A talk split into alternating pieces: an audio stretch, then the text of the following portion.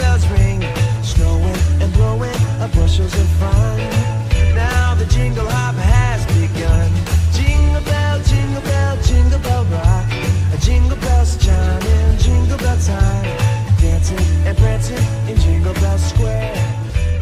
Salut à tous, nous sommes ravis de vous retrouver pour cette dernière émission de l'année 2015. Euh, on a voulu terminer l'année mieux qu'elle n'a commencé, d'ailleurs mieux qu'elle n'a terminé.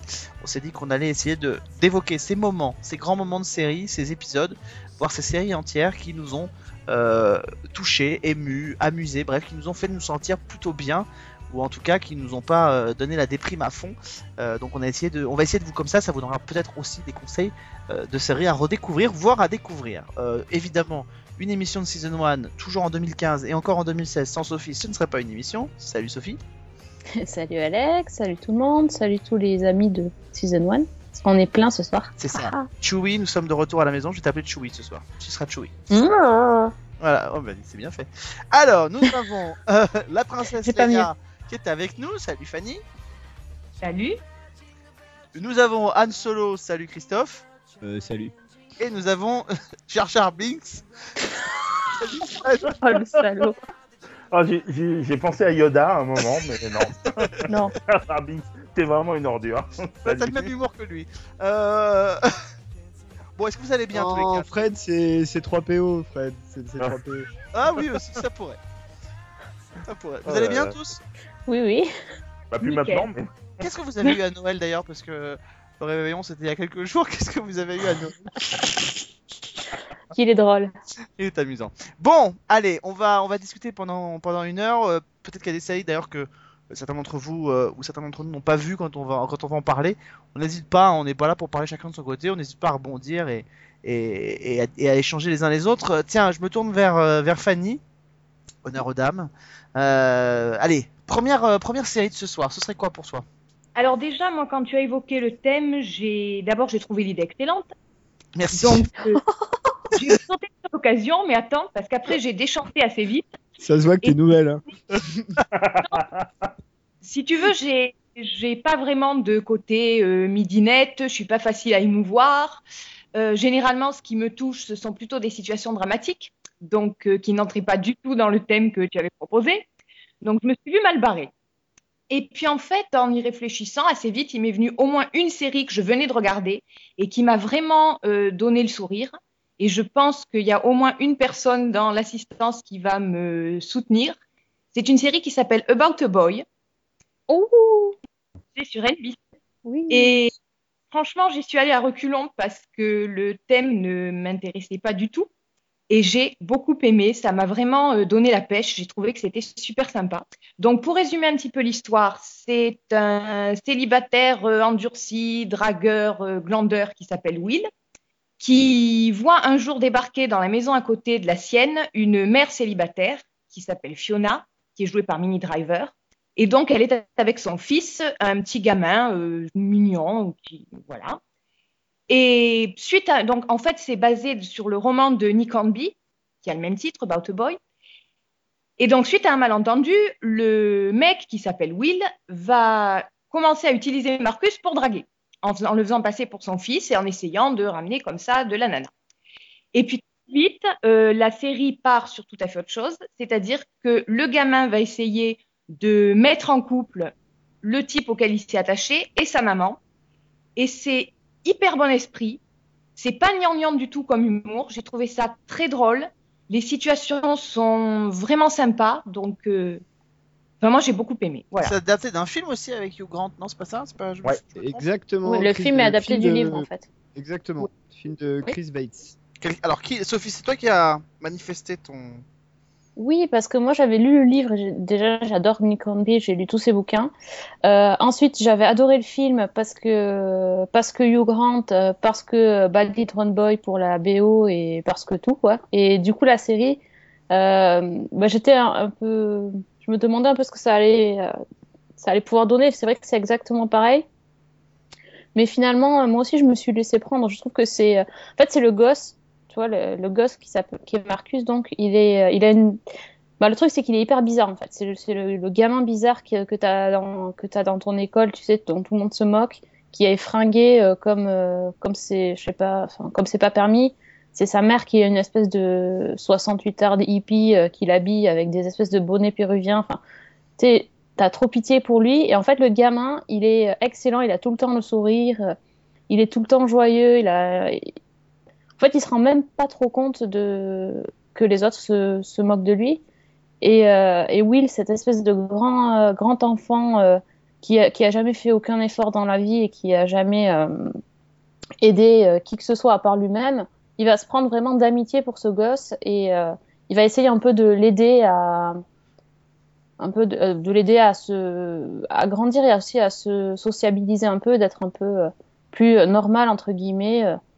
Il y a tout un truc où il apprend à faire des high five par exemple ou des trucs ce, ce style tout bête mais il sait même pas faire ça quoi et et c'est une super relation, c'est bien, c'est vraiment très sympa. Ce qui est amusant aussi, c'est le renversement justement entre cet adulte qui est complètement irresponsable, qui qui a pas du tout la tête sur les épaules, et ce gamin qui lui justement a été étouffé par sa mère et complètement euh, complètement coincé et beaucoup plus mature que lui en fait. Totalement. Est-ce que vous l'avez vu, euh, les garçons, ou pas? Ouais, moi j'ai découvert récemment et j'ai c'est un, un petit coup de cœur aussi. Euh, c'est euh, très fin, l'humour est vraiment euh, ça passe vraiment très très bien. Il y a une jolie relation qui s'établit entre entre Will et, Marcus qui choisit un peu comme père de substitution et euh, c'est vraiment c'est vraiment une série feel good quoi qui on est bien avec eux, on a envie de voir les différentes histoires qui vont qui vont leur arriver, c'est ça fait ça fait c'est une série qui fait du bien. Pas vu, euh, mais en revanche, j'en profite pour, pour, euh, ouais, mais pour m'associer à Sophie sur Nick Hornby, euh, qui est un auteur anglais euh, très agréable à lire et dont Ouais. euh, le premier roman a été adapté par Stephen Frears au cinéma, c'était High Fidelity. Euh, donc voilà. Mais sinon, j'ai pas vu, j'ai vu le film euh, de Chris Weitz, mais j'ai pas vu la série. non. Bon, About a Boy, premier choix euh, de ce soir. Bah tiens, Christophe, garde la main. Euh, ta première, euh, ta première sélection du soir. Alors, c'est une série, euh, euh, bien. toute une série, toute une série, hein, euh, pas un épisode en particulier. En fait, une série euh, qui s'est arrêtée en 2007 ou 2008, qui s'appelle Everwood. Ah, Parce qu'en période de Noël, moi, je trouve qu'une série qui est un drama, mais pas un drama lourd, un drama plutôt léger, plutôt doux amer. Euh, qui se passe dans les montagnes, dans le Colorado, très familial, euh, où trois générations sont représentées, euh, grands-parents, parents et enfants qui là sont plutôt des ados. Voilà, c'était une série de, Greg Berlanti, qui est un peu le golden boy du moment, donc c'est bien de rappeler d'où il vient, qui passait sur la WB et sur au moins trois chaînes différentes en France, donc c'est un petit peu plus compliqué, je crois, France 2, France 3 et Jimmy. Avec Treat Williams. Pour rappeler un peu de quoi parle Everwood, c'est un, un médecin euh, qui a deux enfants, qui perd sa femme. Et Emily Van Camp quand même, hein, il faut préciser. Oui, oui mais je, viendrai sur le cast euh, rapidement à la fin, parce qu'il n'y a pas que eux, euh, et qui décide d'aller s'installer euh, à Everwood, qui était la ville, si je me rappelle bien, où a grandi sa, son épouse, et de- va donc intégrer la communauté de cette petite ville assez provinciale du Colorado. Euh, et au fil des quatre saisons, on suivra en fait à la fois les histoires d'une génération de grands-parents, de la génération de Treat Williams, donc qui est la génération des parents, et de la génération de son fils euh, Ephraim, Ephraim, qui est interprété par Gregory Smith, euh, qui aura donc une grande histoire au long cours avec Emily Van Camp. Et juste, je, je cite quand même que dans cette série, il y a un jeune acteur totalement inconnu à l'époque qui est quand même dans le cast principal, qui est Chris Pratt. Euh, voilà. Euh, donc, euh, et on y retrouve aussi Sarah Drew qu'on qu'on voit aussi- qu'on a pu interviewer à Monte Carlo. Qui est dans Grey's Anatomy. Qui est dans Grey's Anatomy désormais, après Kepner. Voilà, pour moi, c'est une série qui est qui, est un- qui est feel good. Elle a un côté nostalgique, mais qui est globalement feel good, qui joue sur plutôt les bons sentiments, le côté très familial, sans être complètement conservateur. Et c'est un peu le bon équilibre de la série, je trouve. C'est une série que j'aime beaucoup et, euh, et notamment j'ai une passion pour la musique du générique que je trouve euh, que je trouve absolument sublime. Enfin, c'est, évidemment c'est un peu tout ce que j'aime.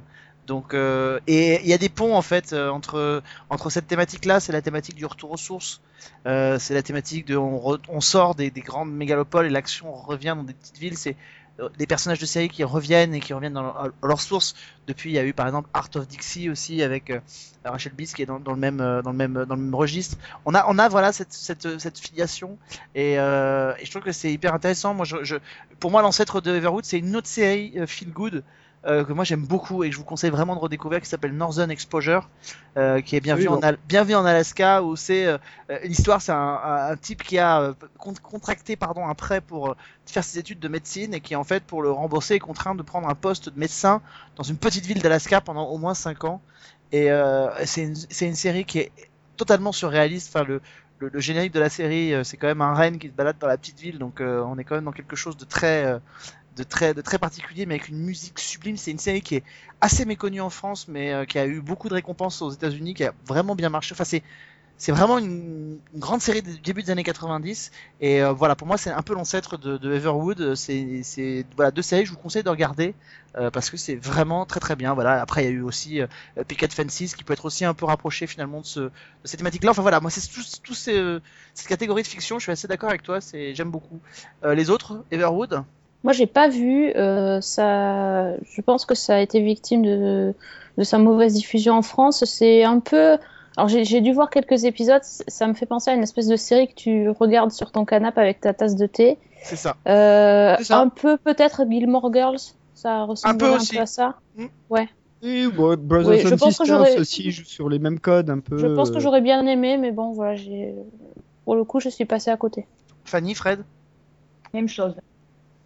Non, moi j'ai vu, euh, j'ai beaucoup aimé aussi. Je suis très client de ce genre de, de séries euh, qui, déjà série familiale, ça me parle toujours beaucoup et euh, ça, c'est à la fois émouvant, euh, comme le disait Christophe, voilà, doux amer. Ça laisse une, une sensation très agréable.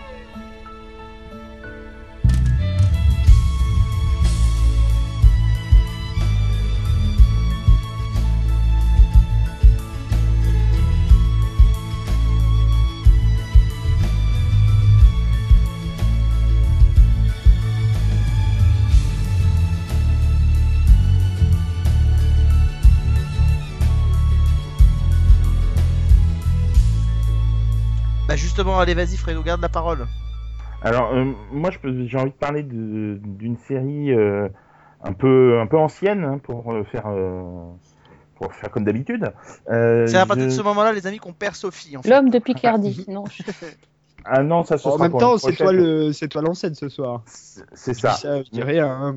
Non, bah dis rien. Mais mais ce sera pour non l'homme du Picardie sera pour une thématique bateau. Mais euh, là, euh, j'ai envie de parler d'une série que moi j'ai- j'aimais beaucoup quand j'étais ado. qui s'appelle 8 ça suffit.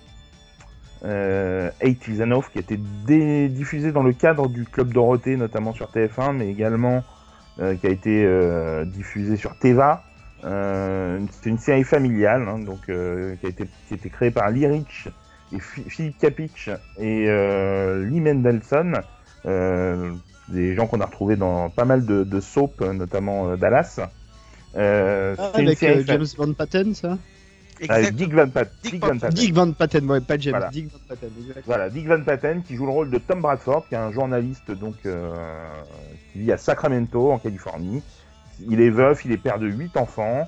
euh, et euh, ben voilà, c'est la vie de la famille, les intérêts chaque chaque enfant avec euh, avec ses problèmes à venir, euh, ses coups de cœur, ses euh, ses, ses coups de gueule. Enfin voilà, vraiment la, vie d'une famille américaine. Alors c'est peut-être un petit peu euh, plein de bons sentiments, mais moi j'aime beaucoup les séries pleines de bons sentiments. Je suis très bon public pour ça. Euh, J'ai notamment le souvenir d'une très belle séquence euh, d'un épisode où toute la famille se réunit pour faire un, spectacle de charité et où le frère aîné qui était fâché avec tout le monde va interpréter une chanson qui est le générique de la série et qu'on entendra donc dans cette séquence euh, in extenso et et après tout le monde le rejoint sur scène. Enfin, c'est voilà, c'est des, des- une séquence qui m'avait qui m'avait beaucoup touché. Euh, je trouve que c'est émouvant. C'est une série qui est mais qui est drôle aussi parce que c'est une sitcom à la base, même si c'est une durée euh, de 52 minutes. On est plus en tout cas dans la, dans la comédie. Même s'il y a des voilà ce mélange comme tu parlais pour Everwood de Christophe de doux, sentiment doux amer, voilà, c'est un petit peu ça parfois. Euh, c'est une série qui est chère à mon cœur, que j'aimerais bien revoir. Malheureusement, euh, elle n'est plus diffusée depuis très longtemps. C'est peu. la, la série dans, dans le générique où il faisait une espèce de pyramide? Oui. Ouais, c'est ça, exactement. D'accord. Et ils avaient un van, euh, un gros van aussi pour travailler. Gros van bleu, ouais. Ouais, c'était un peu le pendant de ces sitcoms familiales qu'il y avait à cette époque-là à la télévision américaine euh, entre euh, Arnold et Willy, Drôle de vie, euh, Punky Ouais. Brewster, Ricky ou la belle vie, voilà. Et là, c'était la version dramatique. Euh, puisqu'on pourrait dire que ce serait une dramédie, enfin voilà, pas dramatique, mais une dramédie de, de 50 minutes. Moi, c'est vrai que je, je l'ai beaucoup vu passer. euh, je l'ai beaucoup vu passer. Euh, J'avoue que quand j'étais quand j'étais gamin, c'était une série qui me dont j'étais effectivement assez happé par le générique parce que je trouve que la, la musique et la chanson de générique sont il y y a un Ah, air de nostalgie Ouais. qui, qui est dans cette musique et en même temps c'est une série qui avait tendance un peu à me déprimer euh, assez vite quand je la regardais donc en fait j'étais j'étais capté par la, la- la série et en même temps j'avais tendance des fois à, à faire un peu un rejet par moment Bah, c'est une Euh, série très mélancolique. Donc, euh, ça, ça peut, effectivement, on peut ne pas, ne pas adhérer. Euh, moi, c'est un sentiment que j'aime beaucoup. Donc, euh, donc vraiment, j'étais très client. Ah, D'accord. Ça, ça me rappelle, euh, il me semble à l'époque, il y avait aussi la série Un, un, Un toit pour 10 où il y avait une famille nombreuse. Je crois que je regardais plus celle-là en fait. Ouais, alors là, une- plus dans la vraie sitcom. Là. Et puis c'est plus récent. C'est où? Bah, Plus récent, euh, 8 ça suffit. C'était date des d'un années peu 77, plus 80. Même pas euh, 77, 77, euh, ouais, ça- 77. Euh, D'ailleurs, si je peux dire deux mots euh, là-dessus, parce que euh, moi je suis assez vieux pour avoir connu la, la, la série dans sa première diffusion en fait, hein, quand j'étais petit. oui non on n'était pas là avec Sophie on n'existait pas encore Oui, je sais. Alors, un, truc, un truc qui est, qui, est, qui est assez rigolo pour moi dans la série, c'est que Dick Van Patten ressemble un peu à mon papa, donc euh, c'est assez étrange de, de voir. euh, C'était assez étrange de voir la série. Et après, euh, quand tu as un regard adulte sur euh, la série, euh, il y a un sous-texte quand même dans, cette série-là, qui est une série assez conservatrice, post-révolution sexuelle de la fin des années 60, euh, plutôt conservatrice catho. C'est pas gênant, hein, tu, tu le vois pas, mais il y a quand même ce sous-texte-là dans la série quand tu le regardes avec le recul d'aujourd'hui. ancêtre de 7 à la maison on pourrait dire Ouais, Par exemple, Exactement. C'est beaucoup plus marqué dans cette à la maison que ça ne l'était. Bah, c'est plus premier degré dans cette à la maison où le père est carrément un révérend, hein, si je ne m'abuse. ouais révérend c'est Cromwell. ça. Euh, là- mais là, c'est plus catho, alors que cette à la maison, c'est protestant, et c'est là où d'ailleurs c'est un peu étrange. Là, c'est vraiment plutôt catho, quoi. Euh, c'est assez. Mais Alors, encore une fois, hein, c'est pas. euh, c'est pas glauque, pas hein. quelque- Ouais, ouais, non, du tout. Mais C'est- pas une dimension que personnellement j'ai perçue en regardant la série. Bah, déjà, 8, gamins, quoi. Ouais, c'est ça. Mais Ouais, ça, la contraception, ils connaissent pas. hein. Non, non, mais- non, tout à fait. Mais c'est vrai que moi je la regardais plutôt, alors euh, avec un peut-être un, un premier degré justement. euh, et euh, même même aujourd'hui, enfin, je réfléchis pas euh, euh, en ces termes-là quand je pense à cette série. Et en ces temps où on parle beaucoup de d'une certaine saga initiée par George Lucas, je sais pas si vous Mm. voyez à laquelle je parle, je vois pas du tout. euh, eh ben Dick Van Patten, il a- voilà c'est ça. Eh bien Dick Patten a été dans Et euh, tu la crois pas si bien dire, euh, mon cher Fred, d'ailleurs. Dick, Van Patten a été dans la, dans la série, dans, la- dans le film La folle histoire de l'espace, où il était le, Exact. le père de la princesse Vespa, qui était joué N'est-ce pas, ouais. par. Daphne Zuniga, qui sera l'héroïne de Melrose Place quelques années plus tard. Euh, voilà, et euh, voilà, une, série- un film euh, parodique de la, de la guerre des étoiles. Euh, alors je ne sais pas si l'astuce de Fred est plus grande que celle de Christophe, mais en tout cas, voilà, il est dans, il est dans La folle histoire de l'espace. Sophie Oui, alors euh, revenons au présent. Et euh, moi, je vais vous reparler parce que je vous en ai déjà parlé, mais quand tu m'as parlé de, euh, de séries qui te positives et qui te met, euh, moi, qui me met de bonne humeur, c'est la série Unbreakable Kimmy Schmidt, euh, qui est passée donc sur, qui est, qui est toujours d'ailleurs, je pense, sur Netflix euh, en de- début 2015. On en a parlé peut-être février ou mars. Euh, donc, euh, pourquoi j'ai pensé à cette série? Parce que franchement, quand je l'ai vue, j'ai- trouvé que c'est une série qui donnait la banane. Parce que ça raconte donc l'histoire de Kimmy Schmidt qui était, euh, qui avait été embrigadée par un, espèce de gourou dans une d'une secte et qui s'était euh, réfugié dans un bunker avec euh, lui et plusieurs autres euh, filles euh, en croyant que c'était l'apocalypse et que tout le monde extérieur était détruit et qu'il n'y avait plus rien. Et donc elle vivait vraiment dans ce bunker en milieu clos. Et en fait, jusqu'au jour où elles sont euh, secourues par le FBI ou je ne sais quelle agence, Et euh, quand elle, euh, elle est rentrée dans le bunker, elle était ado, et elle en ressort, elle est adulte. Et en fait, ben, c'est comme une petite fille, quoi. C'est-à-dire que elle, euh, elle va redécouvrir la vie ou découvrir euh, l'évolution de, de la société et de la, de la vie adulte euh, euh, de nos jours. Et c'est hyper agréable de la voir, en fait, découvrir des choses que nous, on connaît déjà et donc auxquelles on s'est vraiment habitué facilement. Et voir ça avec ses yeux de gamine illuminés, son immense sourire, c'est assez sympathique, d'autant plus que elle a décidé de, de s'habiller de façon très flashy pour euh, vraiment avoir une espèce, elle a une espèce de bonne humeur communicative et tout ça, et ça, ça donne euh, un petit truc euh, assez euh, fantastique. Genre quand on regarde ça, on a, on a des paillettes dans les yeux. Enfin, on, est un peu sur une autre planète. D'autant plus que dans la série, elle, a elle, rencontre un, un ami qui, qui va devenir vraiment un ami très très proche qui s'appelle Titus et qui est juste le mec euh, le plus barré de la terre. C'est un, un acteur, enfin on va dire un, un mec qui veut devenir acteur, mais qui fait euh, genre des euh, comment ça s'appelle sur Hollywood Boulevard, il, il fait, il se déguise en Iron Man, je sais pas quoi. Et Ah euh, oui. en fait, il, il est, il est, voilà, il est totalement barré, vraiment très très très exubérant. Et voilà, lui, il m'a fait bien rigoler. En plus, il a, ils ont lancé une espèce de chanson euh, dans cette série, complètement idiote, mais qui en fait m'a fait rire pour, une, pour le coup. C'est une chanson sur le pinot noir. C'est très très con. Euh, donc Pinot Noir qui dans la chanson rime avec Roseanne Barr. Tu vois, tu vois le niveau de.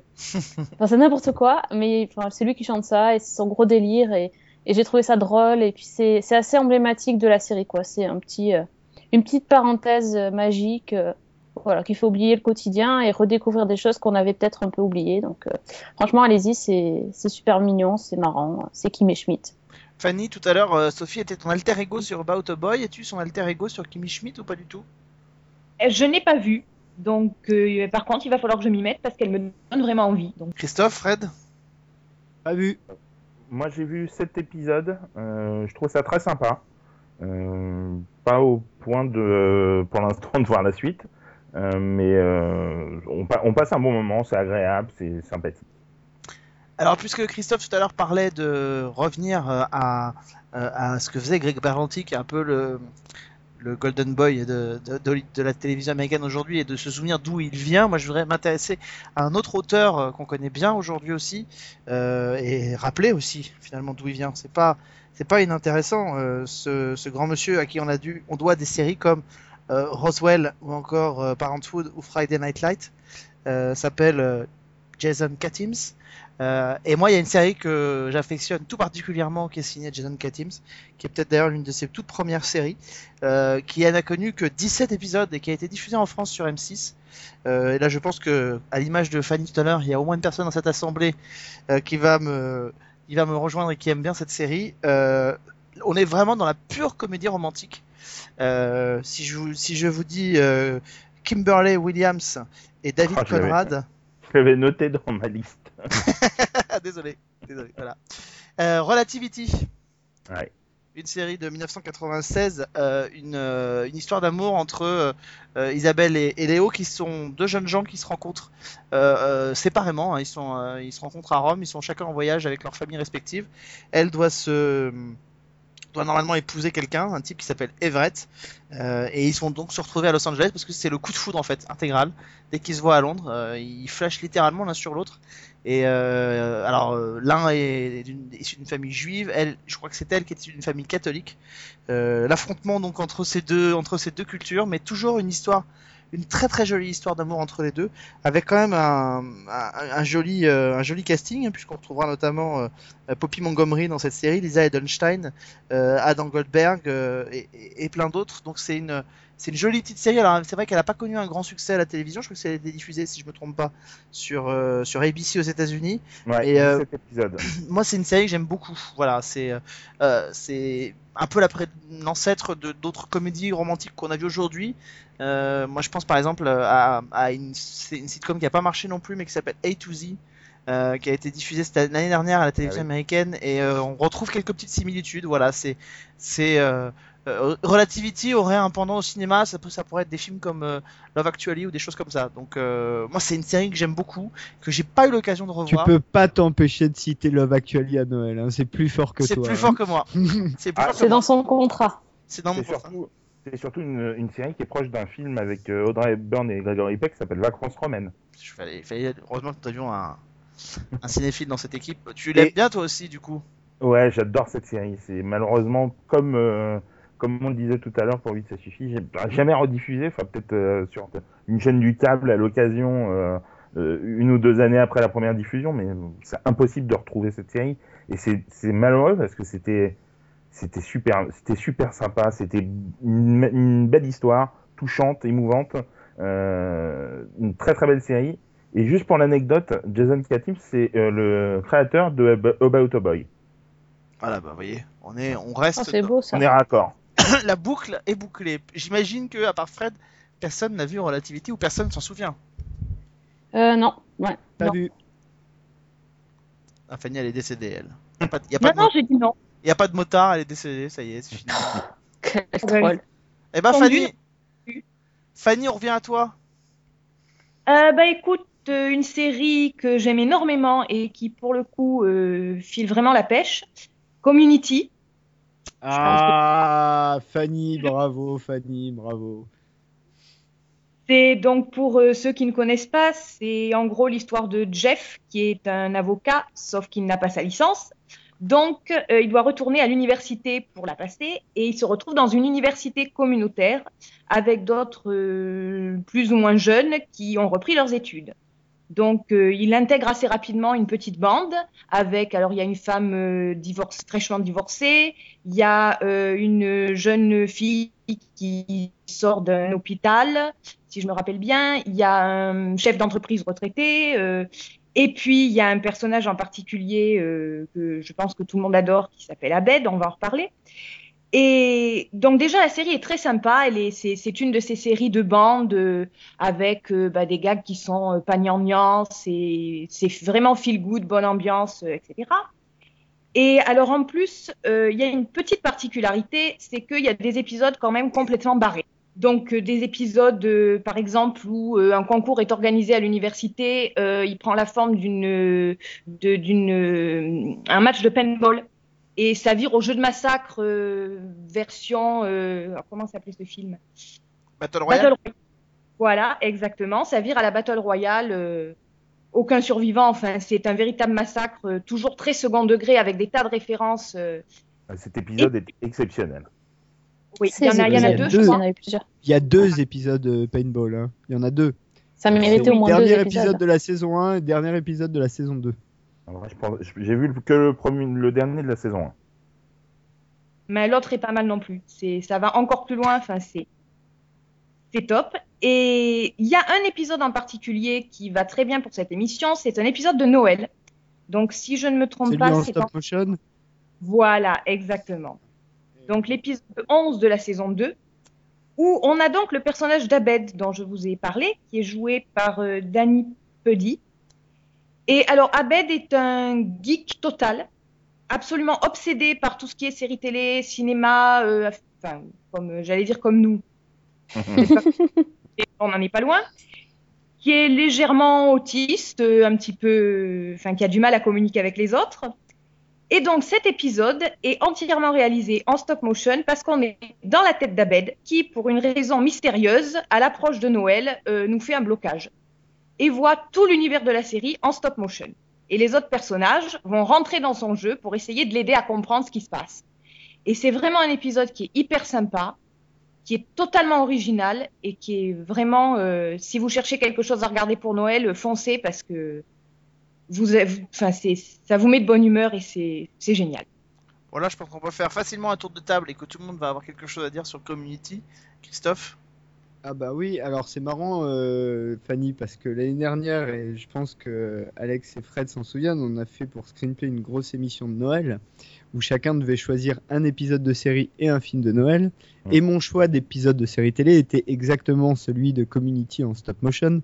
Donc euh, bien évidemment euh, Community est de très loin euh, probablement une des séries les plus créatives qu'il y a eu à la télévision de ces 15 dernières années. C'est intimement lié à son créateur, Dan Harmon, faut quand même le citer, euh, qui est un type. euh, si vous avez l'occasion, il y a un documentaire qui existe qu'on peut voir sur Netflix US, je sais pas s'il est en France, mais US on peut, qui qui parle de Dan Harmon et qui le suit dans un espèce de comment dire de stand-up show qu'il a tourné dans les États-Unis pendant qu'il faisait qu'il était off d'une saison de Community justement. Ce type est fou, euh, mais dans le bon sens de la folie. Sa série est folle et dans le bon sens de la folie. Euh, les acteurs qui jouent dedans, et Alex peut en témoigner pour avoir tenté de les interviewer, sont fous et dans le bon sens de la folie. Et c'est juste avec une économie de moyens incroyable, une créativité à la fois d'écriture et visuelle, euh, telle que on n'en a vraiment pas beaucoup à la télé. Et en plus, effectivement, c'est juste extrêmement drôle. Donc euh, Community, euh, moi pour moi c'est la meilleure comédie que j'ai vue euh, depuis depuis sans doute 20 ans ou pas loin. à peu près le même avis que Christophe, sauf la dernière phrase. Mais oui, franchement, j'adore Community, j'en ai parlé des centaines de fois et, et notamment les épisodes de Paintball, je me souviens encore en avoir parlé dans Season 1. C'est vrai que l'épisode en stop motion était vraiment cool. C'est aussi une. Enfin, tout ce qui est dans la tête d'Abed, c'est c'est assez magique parce que, comme, comme l'a dit Fanny, il est, en- il est euh, autiste, un, un peu autiste, légèrement. Et du coup, il va, il voit pas la même, le monde de la même façon que nous et c'est un peu un gosse parfois. Et c'est tellement bon de, parfois de, bah voilà, d'arrêter d'être adulte et de regarder ça euh, avec des yeux d'enfant. C'est, il y a, il y a de très très chouettes épisodes. L'épisode où il est en Batman, hein, où il imite euh, Oui, non, il y a plein. Christian Bell par exemple, est un, Par c'est un exemple. des chouettes moments. Fred? Bah, j'ai vu que la première saison, mais euh, que j'ai trouvé vraiment hilarante. Euh, je suis assez d'accord, enfin sur ce que j'ai- j'en ai vu, hein, encore une fois. Je suis assez d'accord avec ce que Christophe disait. J'ai- C'est rare de, enfin ça faisait longtemps que j'avais pas vu une comédie euh, aussi drôle, mais euh, drôle presque euh, constamment quoi. C'est, il y a des gags, ça va à 100 à l'heure. Enfin, c'est vraiment, euh, c'est réjouissant. J'ai pas eu le temps malheureusement pour l'instant de voir la suite, mais euh, ça m'attend euh, tranquillement. Je suis assez comme Sophie, moi je mettrais, euh, je, partage tout ce qu'a dit Christophe, sauf sur la dernière partie, je, je mettrais peut-être dans le même, dans le même panier, parce que moi c'est une sitcom qui me fait énormément rire, Raising Hope. Voilà, c'est quelque chose qui m'a beaucoup fait rire, qui a été complètement décalé, complètement barré. Et euh, voilà, et ça fait partie de ces. Pourtant, euh, Dieu sait, celles et ceux qui nous écoutent savent que euh, le format sitcom n'est pas un format qui me euh, qui m'attire particulièrement à la base, mais effectivement, Community et Raising Hope sont vraiment deux séries de comédie qui m'ont beaucoup plu ces, ces dernières années. Fredo, bah, j'ai pensé à plein de séries, mais il y en a une qui m'avait touché particulièrement, qui a été diffusée entre 99 et 2002 sur ABC. En France, on l'a vu sur euh, Teva et sur M6. je sais de quoi il va parler. Vas-y, Once and Again. bravo. J'étais, je sais Voilà. pas pourquoi je le sentais. Ouais, c'est- Avec on, Cella on on se- on se connaît pas, on se connaît pas du tout. hein. Et Non. dis donc les mecs, vous faites des émissions de radio ensemble ou quoi euh Je ne sais pas. Je ne sais pas C'est ça, c'est le vieux couple, tu sais. Non mais trois, c'est... Oh bah ça va bien toi, dis donc. eh, oh, ça Ouais, c'est bon, ensemble. Ça, pire que toi et moi, attends. c'est-. Et Sophie, Sophie, Sophie, moi je les ai eu à domicile. hein. Oh, Non mais 3 ans, euh, 3 ans à la fin des années 90, vu ce qu'il nous dit sur ses goûts un peu, un peu féminins, euh, je m'étonne pas. Allez vas-y, Again. Euh, donc série avec Cella Ward et, euh, et Billy Campbell notamment. Euh, donc ils jouent euh, de euh, donc Lily Manning, euh, une, une mère de famille. Enfin, chacun est, est parent de son côté. Euh, lui c'est Rick qui est également donc euh, célibataire. Il est euh, associé dans un cabinet d'architecture.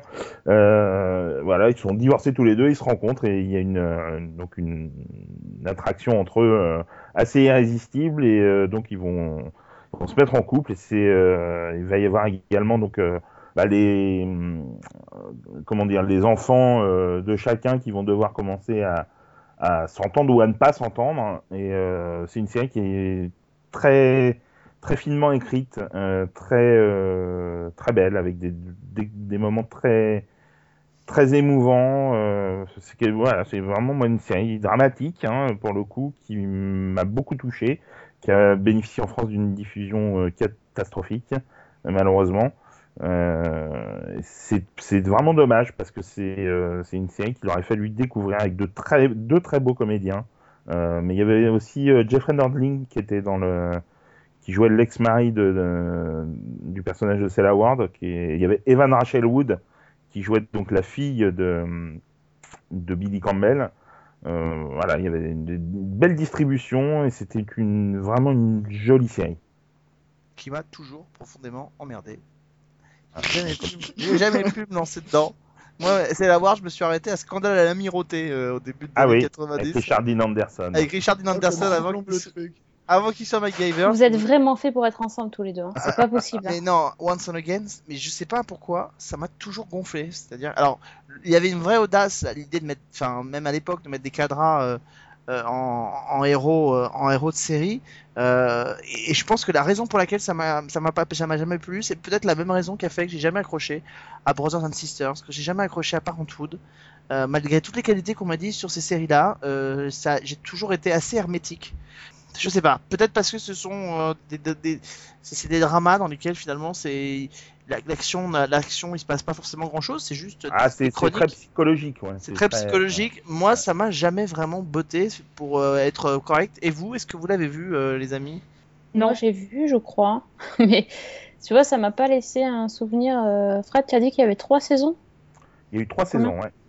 J'ai j'ai l'impression d'avoir vu, mais pas, tout, pas tant que ça. Donc, euh, Ça a été très mal diffusé, malheureusement. euh, je crois qu'il y a eu, me semble-t-il, une seule saison diffusée sur, un- sur M6 et qu'après ça a dû basculer sur Teva. Parce que ça n'a jamais vraiment marché. ouais, donc j'ai dû Non. voir quand ça passait sur M6, euh, mais j'ai pas tout vu du coup.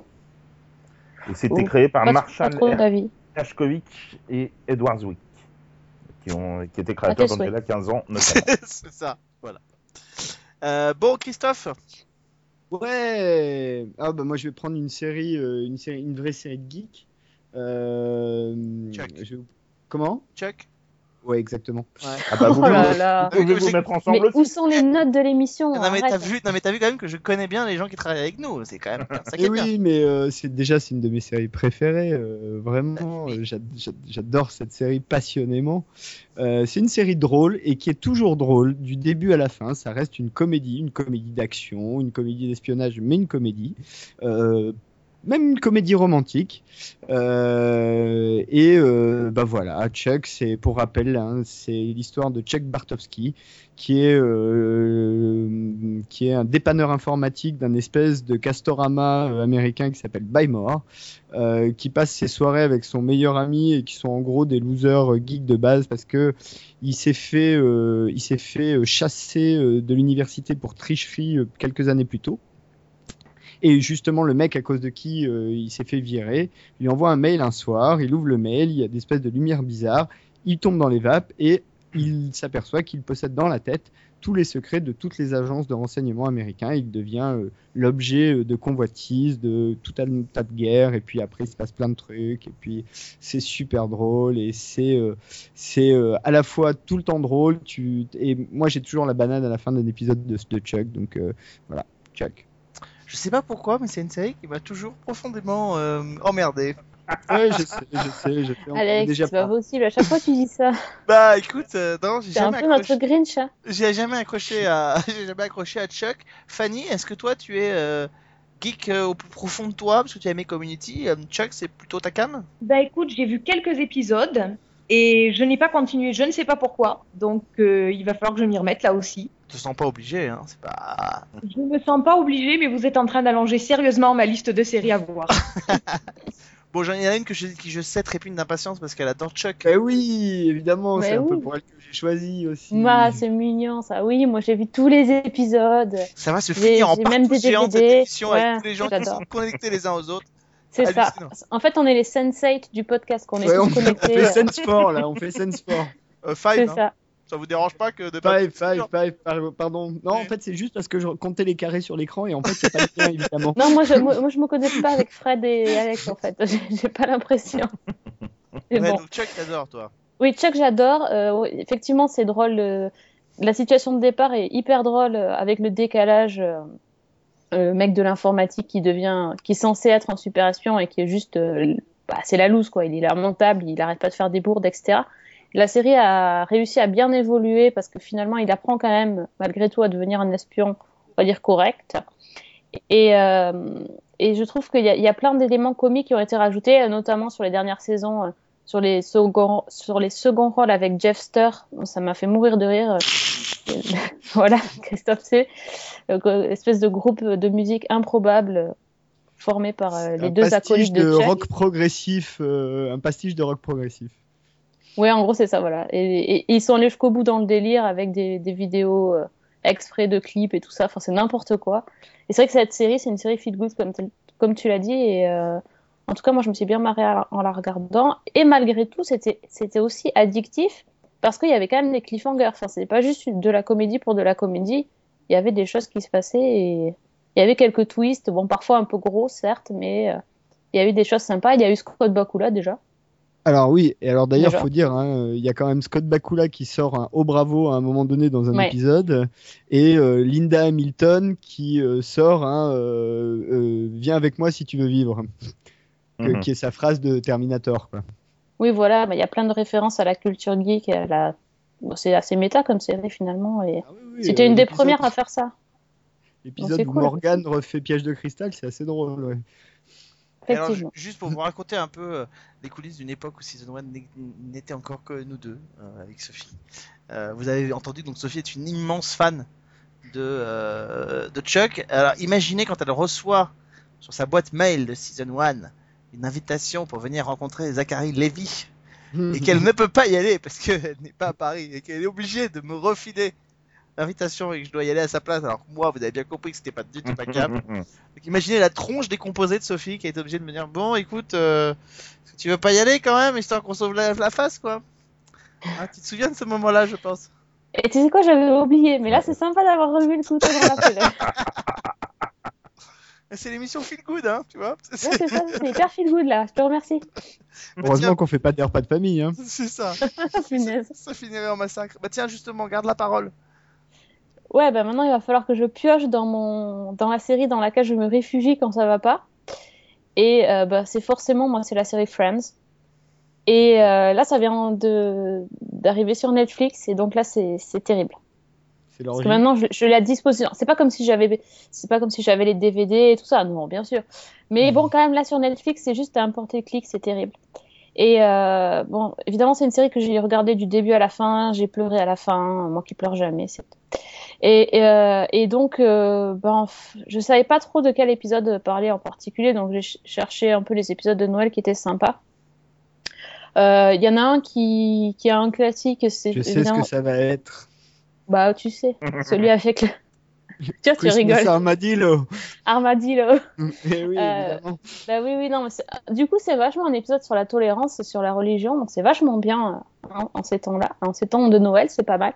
Donc c'est l'épisode dans lequel euh, Ross va euh, essaye de d'initier son fils euh, à la à la culture de- juive, mais en fait, euh, son fils, il a un peu de mal parce que tout ce qu'il a envie de voir, c'est le Père Noël. Et euh, donc euh, Ross, il essaye de, de- il va dans un magasin de déguisement pour euh, pour choper un déguisement de, de Père Noël, mais en fait, il y en a plus, et donc il se retrouve avec euh, le seul déguisement qui reste, c'est un déguisement de tatou. Donc c'est la première fois de ma vie que j'ai appris le mot armadillo en anglais, donc le tatou. Le truc qui je- ça m'a jamais resservi depuis, c'est bizarre. Et, euh, et donc voilà, ça, ça se déguisement complètement, mais enfin c'est un truc de malade quoi. Et tu peux pas être plus ridicule, c'est incroyable. Et il essaye tout un truc et finalement euh, il y a, y hum, Chandler qui débarque en, Père Noël et puis après il y a Joey qui débarque déguisé en Superman et du coup Ross il essaye d'expliquer les traditions de Hanouka à travers tous les personnages, le tatou, le Père Noël et Superman, ça, fait une histoire euh, abracadabrantesque comme dirait l'autre. Et euh, c'est un, grand moment quoi, un mélange de toutes les religions et de, de culture geek. Enfin c'est du grand n'importe quoi. Et c'est vraiment un épisode assez sympa. Et il y a un autre truc que j'ai adoré dans Friends, c'est la chanson de Noël. Alors j'ai dû chercher parce que je me rappelais plus du tout dans quel épisode c'était. Ça, c'est dans la... bah, parce que le tatou, c'est la saison 7. Et là, c'est dans la saison 4. Euh, Il y a donc Phoebe qui est toujours avec ses super chansons euh, internationalement connues pour son, pour son Smelly Cat. A aussi fait une chanson de Noël qui est, euh, qui est assez grandiose. Elle est... Je sais même pas comment elle s'appelle d'ailleurs qui, euh, qui en fait, euh, pour souhaiter joyeux Noël à ses amis, c'est en gros c'est son cadeau, et euh, elle essaye de leur faire une chanson euh, que pour eux, sauf que elle se rend compte qu'en fait ils ont des noms un peu à la con et que ils ont, il y a rien qui rime avec leur prénom. Et donc ça donne une finit en chanson. yaourt. Voilà, et la chanson finit en yaourt parce qu'elle n'arrive pas à trouver quelque chose qui rime avec Chandler. Enfin bref, c'est très très con comme chanson, mais c'est comme celle de Phoebe, je les aime bien. Donc Alex, si tu veux me faire plaisir, tu vas me retrouver la chanson pour la mettre dans le podcast, sinon ça a aucun intérêt ce que je suis en train de raconter.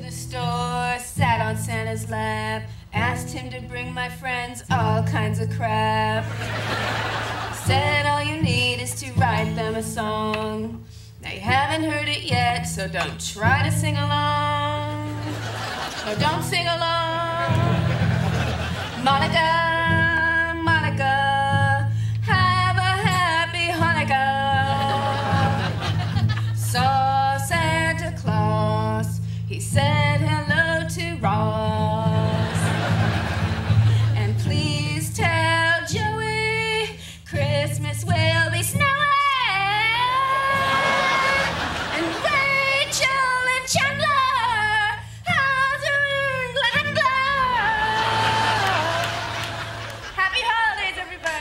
Un épisode qui vous a marqué de Friends. Euh, Fanny. Oula, il y en a tellement. Euh, probablement ce- l'épisode bouteille, enfin l'épisode qui se passe quand Ross doit donner une conférence au musée et où ses amis doivent venir avec lui. Personne n'est prêt et ça, c'est une catastrophe. Enfin, c'est, ça tourne au n'importe quoi. Euh, il se dispute avec Rachel. Rachel ne veut plus venir, donc euh, elle euh, enlève la tenue qu'elle avait mis. Elle se retrouve en peignoir.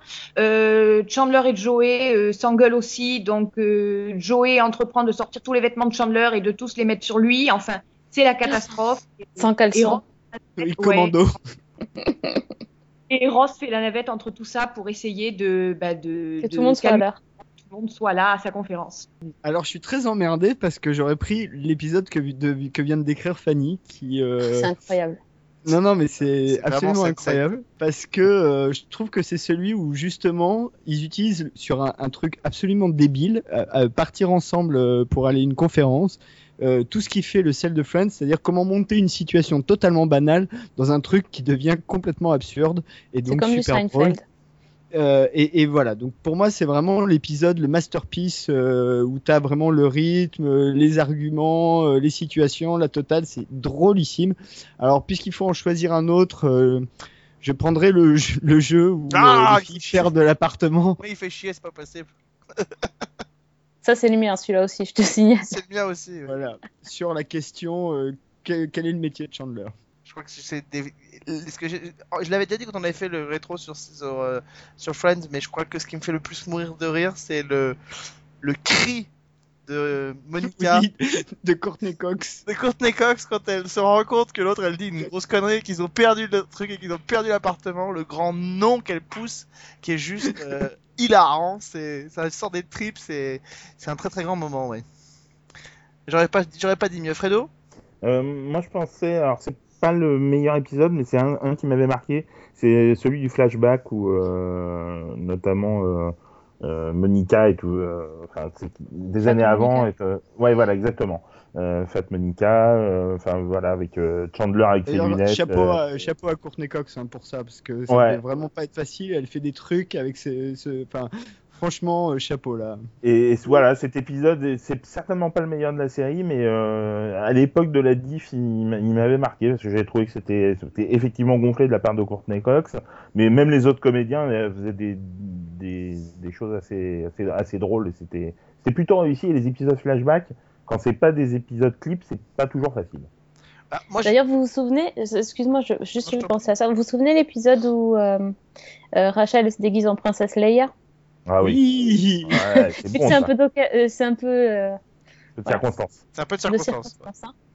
Bah, moi, j'hésite en fait. Alors j'aurais pu parler du, du premier épisode que j'ai vu de Friends, qui était le double épisode de la saison 2 diffusé euh, euh, sur France 2, où il y a, euh, où il y a Jean-Claude Van Damme, où il y a euh, Alerte 2 qui se tourne à New York, où il y a Brooke Shields euh, qui, qui est une psychopathe, qui est fan du docteur Drake Ramoré, qui pense qu'il existe vraiment, Avec Et je- Marcel. avec Marcel. Mais je crois que j'ai choisi, en fait, il y a une séquence qui me fait mourir de rire, euh, parce que ça m'a tellement rappelé. Je trouve que c'est une séquence qui était très Mr Bean dans, sa- dans son traitement, où c'est le, le repas où euh, Rachel doit cuisiner un gâteau et où en fait le elle- diplomate. le diplomate et où elle le superpose avec la recette du hachis parmentier et, et où il y a des filles quand même qui attendent à côté euh, ils doivent aller voir un des filles où il y a un concert je sais plus quoi et ils sont obligés de faire semblant de bouffer ce truc qui est imbouffable euh, qui est du Glooby Boulga en fait. Et, euh, et quand je vois la tronche de tout le monde, euh, c'est absolument génial. L'autre qui, et l'autre qui s'enfile tout à la fin, qui finit les assiettes de tout le monde. euh, L'oiseau qui s'empare de, de la part de, de Monica ou de Chandler et puis qui tombe dans la rue. Enfin, voilà, je, je crois que ça, ça m'a beaucoup fait, ça m'a beaucoup fait marrer. Ça a fait partie de ces grands moments, mais il y en a tellement qu'on aurait pu citer. Moi, je vais vous parler parce que Sophie l'a mentionné, mais c'est une série que je peux regarder et donc j'ai dû voir les épisodes un certain nombre de fois. Euh, ayant l'intégrale chez moi, je peux de temps en temps picorer ici et là des épisodes, mais c'est Code Quantum. Oh là là, non, t'es relou. hein. Euh, parce que euh, parce que et je sais que Sophie adore cette série aussi. J'aime bien la réaction de. Quand t'es Ouais, mais Quand il toutes relou. mes séries, c'est pas possible. Putain. Euh, surtout qu'il reste plus qu'un tour de table derrière. Ah oui, Euh, c'est ça. Donc Code Quantum parce que par- pour, pour plein d'épisodes, enfin c'est- ça fait partie de ces séries. C'est un peu comme Friends où on est incapable de citer un épisode en particulier. Code Quantum, je, je serais incapable. Il y en a tellement qui m'ont, il y en a tellement qui m'ont plu du début jusqu'à la fin. Euh, c'est une série que, que j'aime parce que euh, alors tout évidemment euh, on est très très loin d'être dans du gay et dans du et dans du, du, du, du euphorique et du feel good tout le temps, mais mais c'est un univers que j'aime retrouver. C'est des personnages que j'aime retrouver. Je trouve qu'il y a une très une telle inventivité dans les histoires euh, dans les traitements qui sont faits, que, que- comment ne pas aimer, euh, comment ne pas aimer Code Quantum? Enfin, je, je repense à l'épisode autour de Stephen King euh, où euh, Sam, Sam se réveille dans la peau de, de ce type-là, et il va lui inspirer ses romans. Je peux, je peux penser à celui où il revient chez lui. Je pense à celui où il est enfermé dans un asile.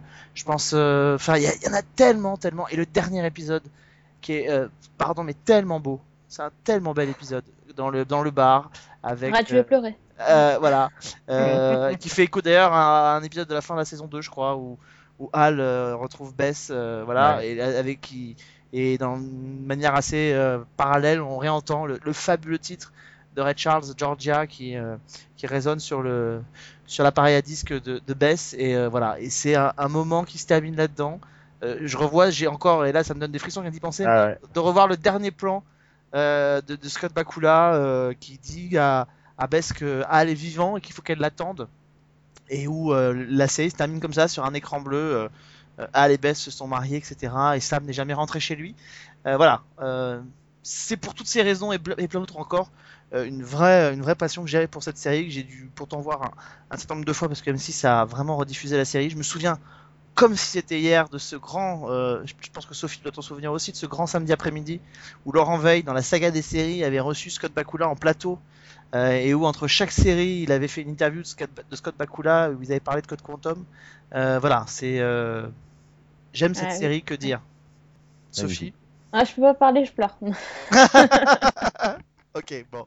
Euh, dernier tour de table, il faut choisir parmi euh, peut-être tous les tout ce que vous avez préparé. Il faut choisir votre dernier choix, donc faites en sorte que ce soit le bon. Euh, Fanny? Bah écoute, euh, effectivement, il y avait encore beaucoup à dire, mais moi, il y a une série euh, que j'ai découvert récemment qui date de cette année, qui est absolument folle et assez géniale, il faut le dire. C'est une série anglaise qui s'appelle Top Coppers. Donc, je ne sais pas si vous en avez entendu parler. C'est Eh une ben, série qui non. était diffusée sur BBC Free et qui est euh, c'est du Police Academy euh, rencontre euh, une parodie de Starsky et Hutch. Enfin, c'est un truc complètement, euh, complètement cinglé. Ce sont des épisodes de 30 minutes. Alors, c'est l'histoire d'un duo de flics, donc John et Mitch. Ça se passe euh, entre les années 70-80, donc avec le look qui va bien, vous imaginez bien le, le, le style. Et c'est tout, en fait, est poussé à l'outrance. Donc, on a par exemple, euh, à l'outrance et en n'importe quoi. On a évidemment le gros afro-américain en chef de la police, qui s'appelle Chef. Chaque fois qu'il apparaît, on a la petite musique qui va bien à l'écran, genre, euh, vous voyez un peu le, le, le funk de cette année-là. L'expert informatique, c'est un gamin de euh, 7-8 ans. Mais qui est, en fait, dans la série, c'est un adulte. Tout est normal, faut pas chercher à comprendre. Et les, épisodes sont là aussi complètement parodiques de styles différents à chaque fois. Donc, on a par exemple un épisode, euh, je crois que c'est le deuxième, qui est, euh, ils doivent protéger euh, un acteur de science-fiction. La série en question, c'est une parodie de Star Trek, mais poussée à son maximum. C'est absolument énorme. Et moi, j'étais morte de rire du début à la fin. Vous avez un épisode euh, qui est version un petit peu parodique de Frankenstein avec un savant fou qui a décidé de faire sauter la ville. La ville, au passage, qui s'appelle Justice City. C'est vous dire là aussi euh, Mhm. où on est. Ouais.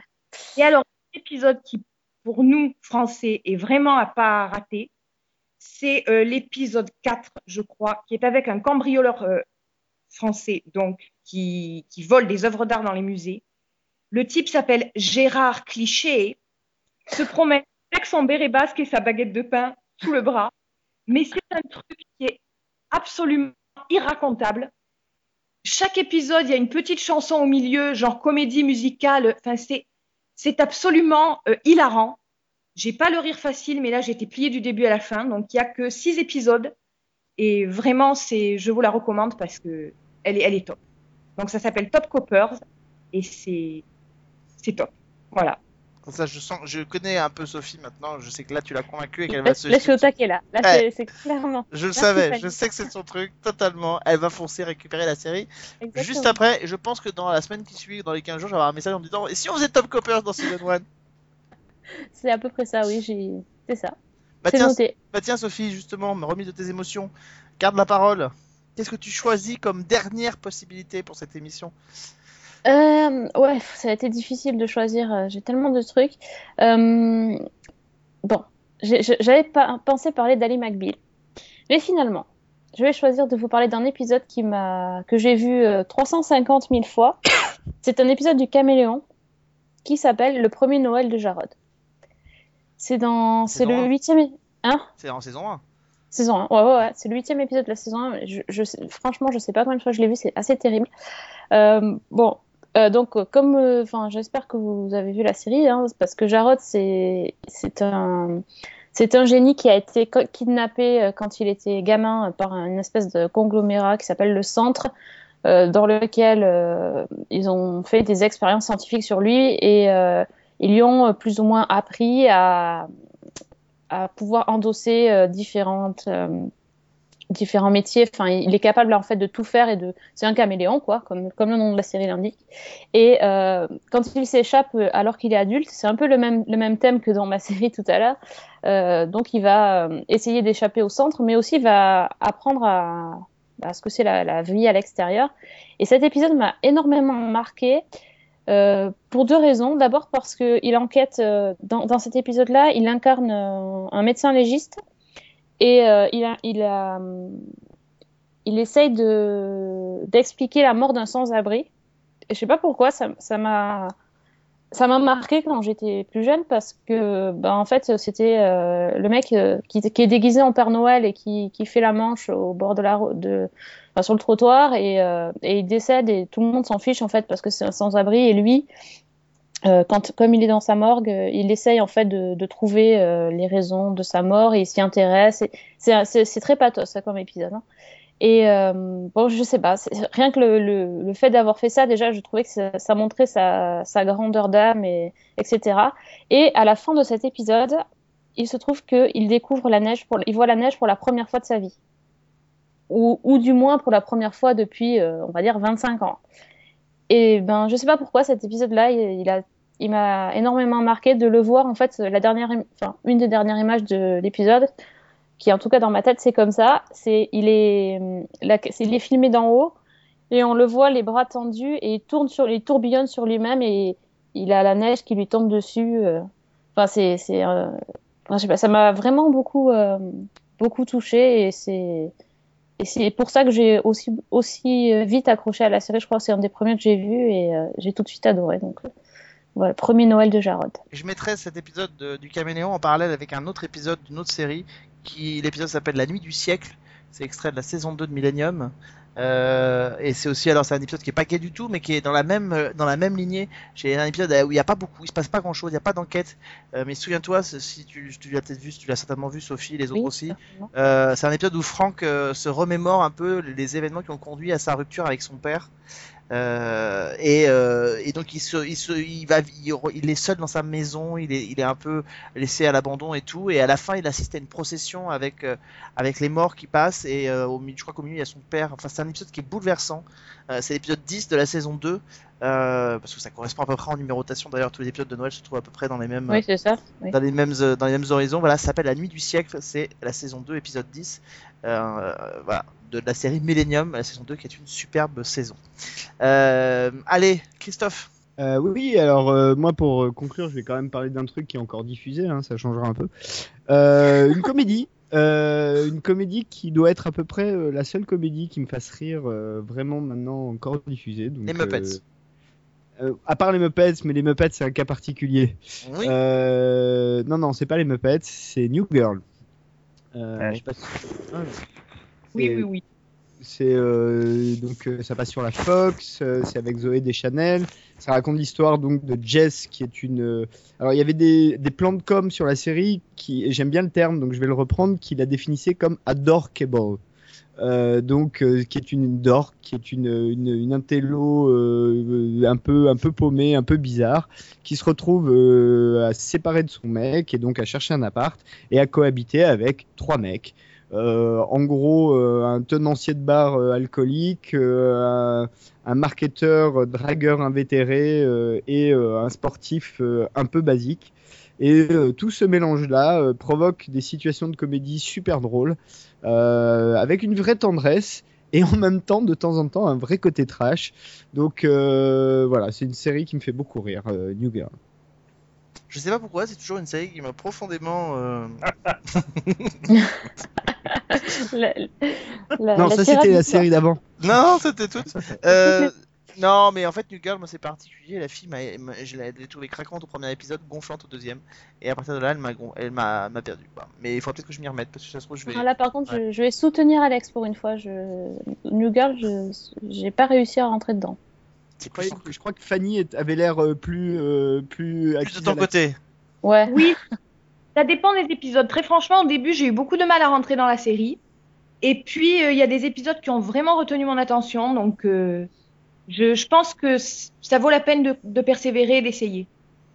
Parce Bon. que les personnages finissent par être attachants. Euh, Enfin, moi, je, ouais, ouais, je, je, je soutiens Christophe. Je me soutiens moi-même. J'en ai, j'en ai vu quelques-uns. Ça m'a pas spécialement donné envie d'en, d'en voir plus. Trop trop récent. mais sans plus. Voilà, bah oui, beau- beaucoup trop récent, hein, tout à fait. Et bien justement, hey, garde la main. Prouve-nous que tu es un champion pour finir cette, euh, Ah, émission. School, old school, old school. Voilà. C'est compliqué de, de faire un choix, mais. Faut que tu fasses un choix par rapport à ce qui a été dit avant l'émission, tu vois. Voilà, exactement. Euh... Donc tu- là, tu es en train de, de Oui. me diriger vers, un- vers un Il se des passe des choses en, en off, c'est bien. Bah oui, non, mais juste pour enquiquiner Sophie, faut qu'on y aille, quoi. Tu vois. D'accord. Bon, bah, Oh je vais- non bah si. Si. Je vais, je vais parler d'une sé- d'une série qui, qui est très chère à mon cœur, euh, qui s'appelle Knots Landing, côte Ouais est. Est donc euh, la Je série. sais pas pourquoi, c'est une série qui m'a toujours laissé froide, de départ. C'est toujours une série, je me suis trouvé toujours emmerdante. toujours- toujours très emmerdante. Euh, c'est donc la série spin-off de Dallas, euh, qui, contrairement à sa sœur aînée, euh, si, on, si on peut dire ça, euh, est une série qui est beaucoup plus proche, on va dire, de, des vrais gens, en tout cas dans Au début, en tout ses cas. premières saisons. Oui. Ouais, voilà, tout à fait. Euh, mais c'est une série qui est vraiment euh, une, série qui est parsemée de, moments très forts, émouvants, humanistes. Euh, par moments, j'ai le souvenir notamment d'une séquence qui, chaque fois que je la vois, me touche particulièrement. C'est vers la fin de la série pourtant. C'est une séquence avec le, le fils adoptif de Mac McKenzie qui est joué par Kevin Dobson, qui, euh, à l'école donc fait un, discours pour, euh, pour obtenir une bourse. Et donc il parle de, l'héroïsme de, Mac qui l'a donc accueilli chez lui et qui lui a ouvert sa porte. Et c'est euh, parce que c'était un enfant battu euh, par son père. Et c'est voilà c'est une séquence qui à chaque fois que je la revois je l'ai revue avant l'émission pour euh, pour me remettre dans le bain à chaque fois ça me ça me serre la gorge. C'est ça me fait monter les larmes je trouve ça très émouvant et c'est une série qui m'a souvent fait pleurer euh, parce qu'il y a des scènes vraiment alors ce soir on a dit qu'on était feel good mais il y a des scènes de disparition euh, qui étaient euh, qui étaient vraiment saisissantes et bouleversantes dans cette série-là. Il y il y a eu tout un tas de, de séquences qui moi m'ont marqué. C'est une série que je peux revoir très régulièrement, Un peu moins maintenant, mais euh, que je revoyais régulièrement. 344 épisodes quand même, donc euh, il y a de quoi faire. Ça me touche toujours autant. c'est une série. La réaction de Sophie, elle est, euh, elle est intéressante et elle est en même temps extrêmement normale parce que Côte Ouest a été embarqué dans la dans la folie des années des, des, des prime time soap des années 80 euh, qui étaient euh, là pour le coup les euh, Dallas Dynasty euh, Falcon, Falcon Crest, toutes ces séries là qui étaient over the top et qui se rapprochaient plus dans l'esprit en tout cas de, de, de- des- des soaps d'après-midi et, et Côte Ouest a été embarqué dans cette dans cette veine là Mouvance. ouais. euh, dans cette mouvance-là, dans ce, dans ce truc-là, c'est-à-dire dans ce regard un peu péjoratif qu'on avait dessus, certainement aussi parce que le titre était pas terrible, parce Ouais. que je crois que c'est Lionel Leroy qui interprétait le générique de la série, qui avait été traduit aussi et qui a, et qui est connu, qui est très connu, mais c'est vrai qu'il y a, le côté un peu cheap des années 80. Euh, et, et, et en fait, Côte Ouest est certainement plus proche euh, de, de, de Desperate Housewives, euh, Ouais. dont elle est un peu le, elle est un peu L'ancêtre. Il y, a, il y a il y a un épisode, alors il y a plein d'épisodes, Fred avait raison, il y a plein d'épisodes qui sont assez forts, mais il y a un épisode par exemple, euh, qui, alors je ne saurais pas retrouver la saison, mais qui est en fait la disparition de Laura, euh, qui est Ouais. la, la femme de, de Greg Sumner, et, Et- en fait, Épisode 200 et 201. voilà. Euh, donc et, euh, et en fait, la mafia du prime time soap, quoi. non mais c'est un épisode qui est assez un épisode qui est assez fort parce que euh, en fait donc elle, elle laisse un testament vidéo à tous ses amis et à ses et à ses enfants et euh, l'épisode a donné beaucoup a donné matière à- aux comédiens à quasiment improviser l'intégralité de leur dialogue de cette séquence. Donc euh, c'est voilà, ça fait parmi ces, ces- grands moments et c'est vrai que euh, emporté par le tourbillon des années 80, la série euh, aujourd'hui on jette dessus un regard un regard un peu un peu marrant et un peu mais il y avait des, très grands moments et je crois que quand on se replonge dedans moi, je l'ai vu tardivement, hein, parce que c'était pas tellement ma, ma cam au départ. Et je l'ai vu tardivement lors de multiples rediffusions. Et, c'est une série qui était, pour le coup, extrêmement addictive et qui, effectivement, avait en tout cas un peu plus les deux pieds dans le réel que, que d'autres euh, que d'autres soaps qui étaient vraiment euh, over the top. Et euh, voilà, il y a des séquences où euh, Abby doit sevrer sa fille qui est accro à l'héroïne. Enfin, il y a, y, y beaucoup de il y a beaucoup de séquences. Et puis c'est du soap. Alors évidemment, après, il faut aimer ce genre-là.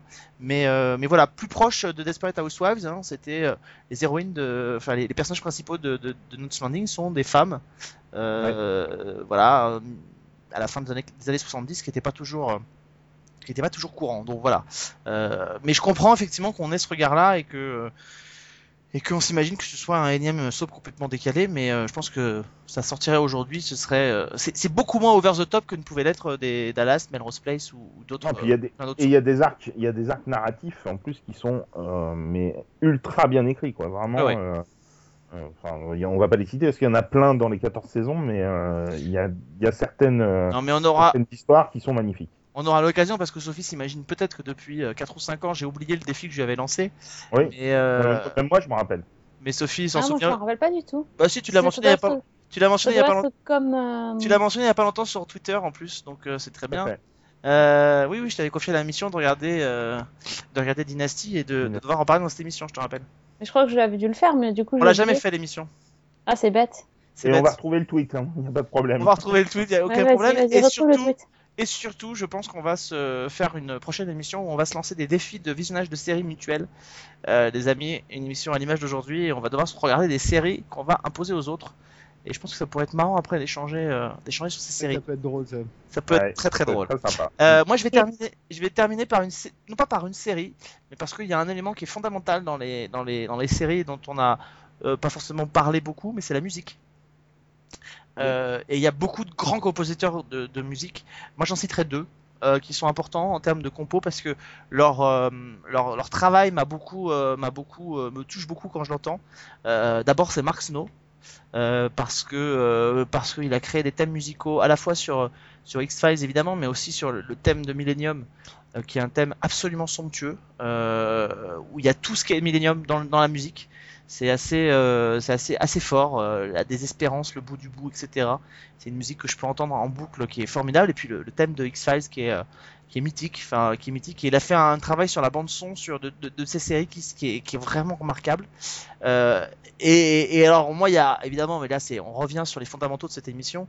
Euh, mais il y a moi un thème que je, qui m'envoûte à chaque fois que j'entends, c'est évidemment le travail qui a été fait par Badalamenti sur euh, sur Twin Peaks. Euh, Twin Peaks. à chaque fois que j'entends le générique d'intro de Twin Peaks, à chaque fois que j'entends le thème euh, de Laura Palmer, c'est un mélange d'émotions qui arrive, euh, à la fois une espèce d'envoûtement, on est pris dans le, dans, le truc, on est, on est happé, et en même temps, je suis, le thème de Laura Palmer, le- ou le thème, euh, le love theme de la série, c'est quelque chose qui est vraiment assez saisissant. Voilà, c'est assez fort de faire passer autant d'émotions dans la musique, et je voilà, parmi les grands compositeurs, ces deux-là sont assez, sont assez prégnants.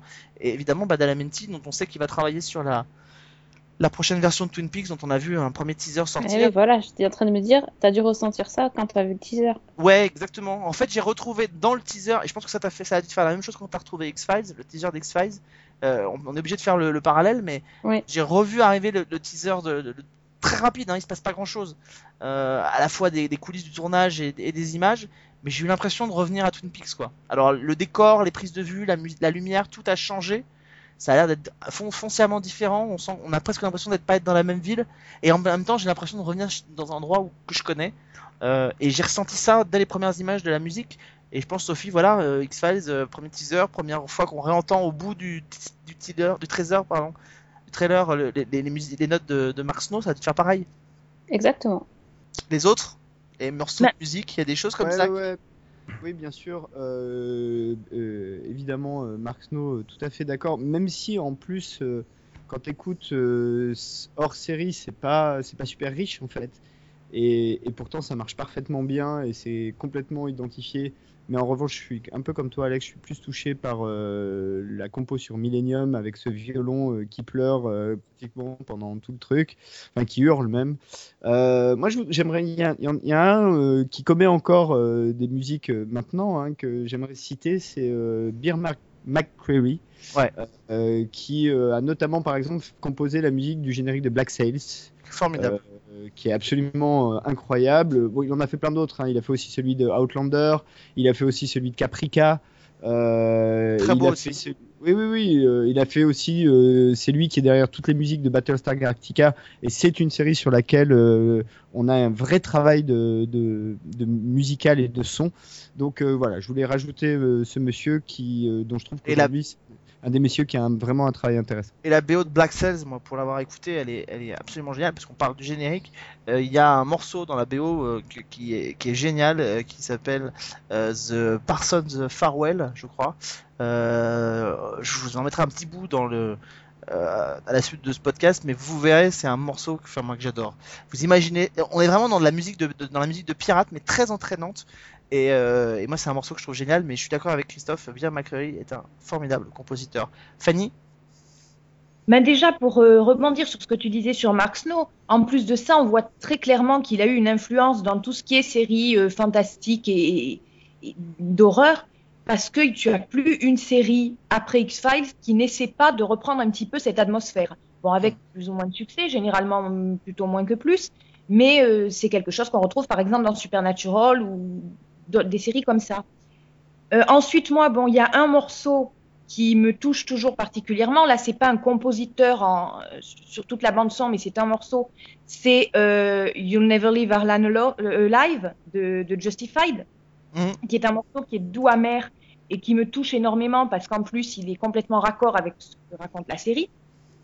Et puis, euh, en compositeur, il y a John Lunn, évidemment, Downton qui, euh, par exemple, Downton Abbey, sur euh, The White Queen, euh, arrive à créer une atmosphère et, et à faire passer des tas de choses avec un thème musical que, qui, qui là aussi est complètement raccord avec, euh, avec l'ambiance générale et, et qui accentue toutes les émotions qu'on peut ressentir euh, en regardant les épisodes. Donc, Et je vous renvoie à ce propos vers Season 1, puisque avec euh, Vivien, on a eu la chance de passer un long moment avec John Lunn au dernier festival série série.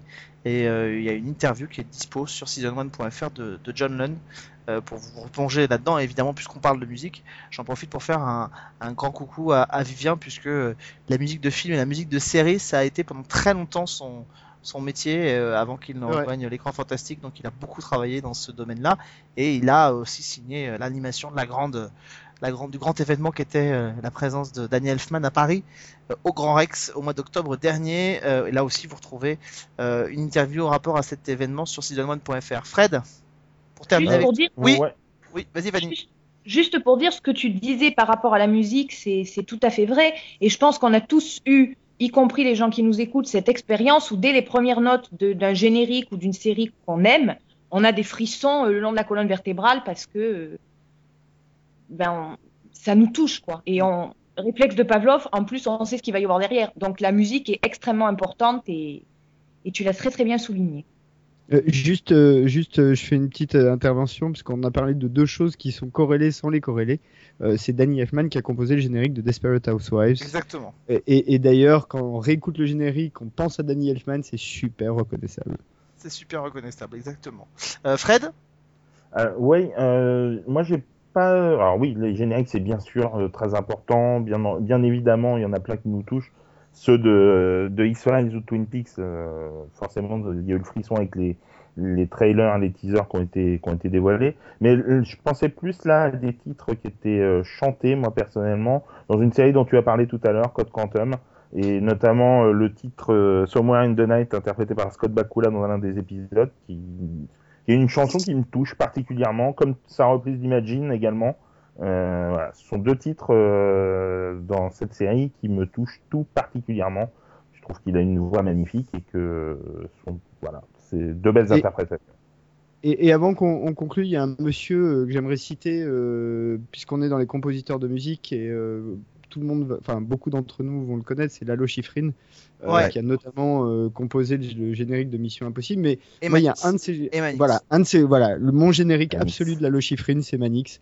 Ouais. Euh, je trouve que c'est juste euh, musicalement euh, un truc jazzy, euh, enfin super bien composé. Mais voilà, Lalo Schifrin, pour, parce qu'on a, on, voilà, qu'on parle un peu des gens qui étaient là avant et qui ont déjà fait un travail euh, absolument Exactement. Et ben les amis, je vous propose qu'on, euh, avec le sous l'aval de ma partenaire euh, de choc et de charme, je propose qu'on ouvre la nouvelle série, la nouvelle année 2000 2016 de Season 1 en faisant une spéciale générique. Qu'est-ce que vous en pensez?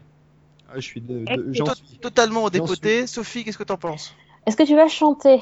Non, Alors oui, reparler vraiment de l'importance des génériques, de ce qu'il y a dedans, de ce que ça permet de faire véhiculer, de leur fonction, etc.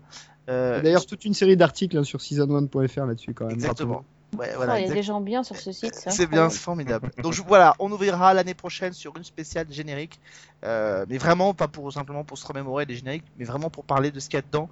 Euh, donc voilà, donc euh, on commençait déjà à réfléchir sur les génériques de, de séries marquants et, et les informations qui sont à faire passer. En tout cas, bah, j'ai trouvé que c'était plutôt cool à faire ce genre de ce genre d'émission. Je pense qu'on sera amené à en refaire une en dehors du contexte de la fin de l'année, etc. Mais une autre émission. Je pense que vous avez encore plein de choses peut-être à partager avec les auditeurs sur des des moments euh, particuliers des, des, des- des séries. Donc je pense qu'on essaiera d'en refaire une d'ici peut-être la fin de la saison euh, autour de cette thématique-là, euh, les amis. Je pense que c'est plutôt pas mal. Merci en tout cas à tous les quatre, tous les trois d'avoir été avec euh, Sophie et moi pour cette dernière émission de l'année.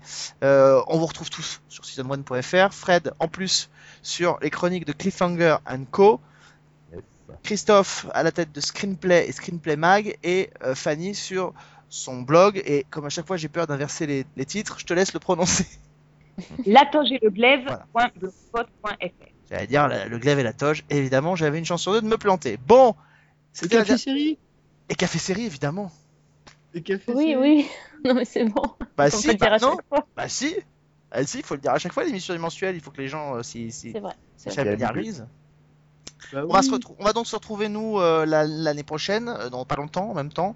Euh, on se retrouve. Merci en tout cas à tous de nous avoir été fidèles tout au long de l'année 2015. Euh, on continue évidemment l'année prochaine, on continue à vous accompagner. On se dirige tranquillement euh, vers l'épisode 300 de ce podcast. Et ouais, déjà, c'est dans pas très longtemps. hein. D'ici la fin de la saison, on aura un 300e épisode. Euh, merci en tout cas à tous. Merci euh, de votre fidélité euh, au fil des semaines. Et donc rendez-vous en début d'année 2016 pour une spéciale consacrée au générique de série. Euh, et Sophie, pour la dernière fois de l'année, je te laisse le mot de la fin. Ah, c'est gentil. Alors, bonne semaine, bonne série et bonne fête.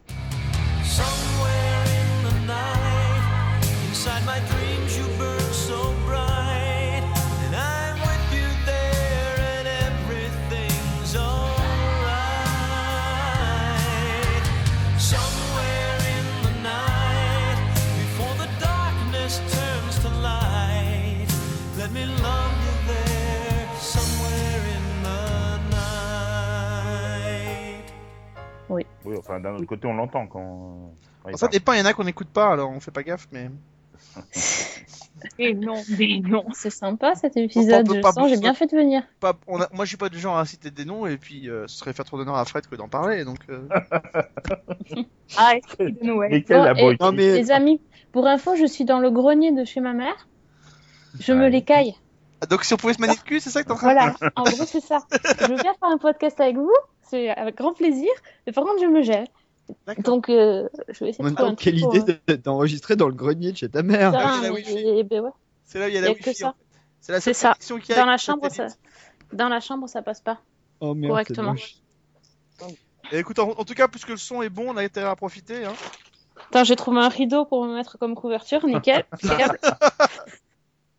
Sinon, j'ai le papier cadeau parce que en fait, je suis entourée de cadeaux de Noël. Ah, c'est la frustration. ouais. T'as tout à portée de main, tu sais pas ce qu'il y a dedans. Et grave, je pourrais même regarder Écoute, lequel est euh, pour moi et tout, mais j'ai même pas. C'est- Alors c'est dommage euh, que tu que Vivien ne soit pas là parce que tu es totalement Bastien dans l'histoire sans fin en fait. C'est ça. Ah ben voilà. Mais en version Hmm. 2.0. Alors, si tu as un colis qui est rectangulaire et qui fait 50 kilos, c'est le bouquin sur les séries télé. Ouais, non, c'est pas celui-là. Il est toujours dans Ah. ma liste euh, Amazon. Personne n'a voulu l'acheter. Le le, le Ah. Taschen? Ouais. Taschen qui- ouais. Non, mais j'avais une étagère qui était pas droite. Non, je déconne. Donc, il cale le déjà. Bon, on y va? Ben oui, en Allez, fait, on- salut. Donc, euh, non, enfin, vous- enfin, vous, avez, vous savez de quoi vous allez parler euh, à peu près parce que c'était quand même vachement flou l'idée et j'ai pas, Ah j'ai bah. pas l'impression qu'on ait tous compris la même chose. Alors, J'ai euh, même envoyé un message à Alex pour demander des précisions. Non, moi, je vais pas demander de précision parce qu'il en donne jamais, en fait. Donc, euh, Bah, moi, je suis partie en freestyle, donc euh, moi donc ça peut partir dans tous les sens, on est d'accord. j'ai l'impression, mais bon. C'est bon, vous avez fini là? C'est ma fête ou quoi Euh, Ah non, Bah, Ah non, mais c'est sérieusement dans parce que le non parce qu'en fait moi j'ai choisi de... enfin, j'ai choisi une série genre positive, tu vois. Je me suis dit, mais en même temps j'ai par... j'ai choisi des épisodes de Noël. Enfin, j'ai fait un peu tout quoi, donc je sais pas bah, trop. C'est pas grave, euh, on s'en fout. Non, L'idée, c'est l'idée euh, telle qu'elle était exprimée, qui pourtant était claire pour moi, mais a priori elle n'est claire pas que là, pour je sais moi. pas, non, clair- pas. L'idée, l'idée, c'était vraiment voilà les, les épisodes de séries, les moments de séries, euh, ou voir les séries entières, parce que des fois c'est des séries entières euh, qui, quand on les voit ou quand on les revoit ou quand on les a vues, nous ont euh, nous ont touchés, amusés, nous ont fait passer un, un agréable moment. Voilà, c'est l'idée, c'était les feel good séries les ou les feel good. good épisodes. oui, voilà. Des Ah, Je veux dire, Pas vois, comme quand j'ai regardé. Une famille formidable. Non, mais- ni pas comme quand tu as vu le final de Six Feet Under, par exemple, où tu as eu envie de chialer toutes les larmes de ton corps et de voilà. Ok. Ouais, a j'ai pri- pas- moi, A priori, sans- Hannibal ne rentre morts- pas vraiment dans cette catégorie quoi. Non. Non, mais, non, mais tu vois, sans penser aux morts, moi, j'ai j'ai plus pensé aux séries qui m'ont ému. Bah, ça bah dépend ce que non, t'appelles c'est- ému. Non, mais ça dépend ce que t'appelles ému. euh, si... Bah, qui m- moi, qui me font monter les larmes, euh, mais pas Ah forcément. moi non, moi j'ai pas, moi j'ai compris euh, les, ce qui me mettent la patate quoi, enfin qui te Voilà. donnent envie de Ah, rigoler, de rire, de sourire. Euh, oh, bah, c'est pas grave, hein, ce sera. Non, mais euh, attends, ça- tu, comme ça. tu- tu penses à quoi par exemple? Conan le barbare. euh, À moi, à moi, tu parles là? Oui, Fred. Euh, non, mais moi, je sais pas. Il y a pas. Bon, il y a des épisodes de, de Côte Ouest notamment qui m'ont beaucoup ému, sans forcément qu'il y ait des des Eh ben, morts. tu vas en parler. Bah, déjà Voilà. pour toi, tu, tu sors. Tu vas Allez. en parler. Tu vas Non, en parler. une famille, une famille formidable. Il y a des épisodes qui m'ont qui m'ont Fred, Fred, ému. Fred. Voilà. Non mais Je piquez-le, piquez-le, arrêtez-le Fred. tout de suite. Juste parce que je sais que ça va emmerder tout le monde, mais pas moi. tu- Je valide. Ouais.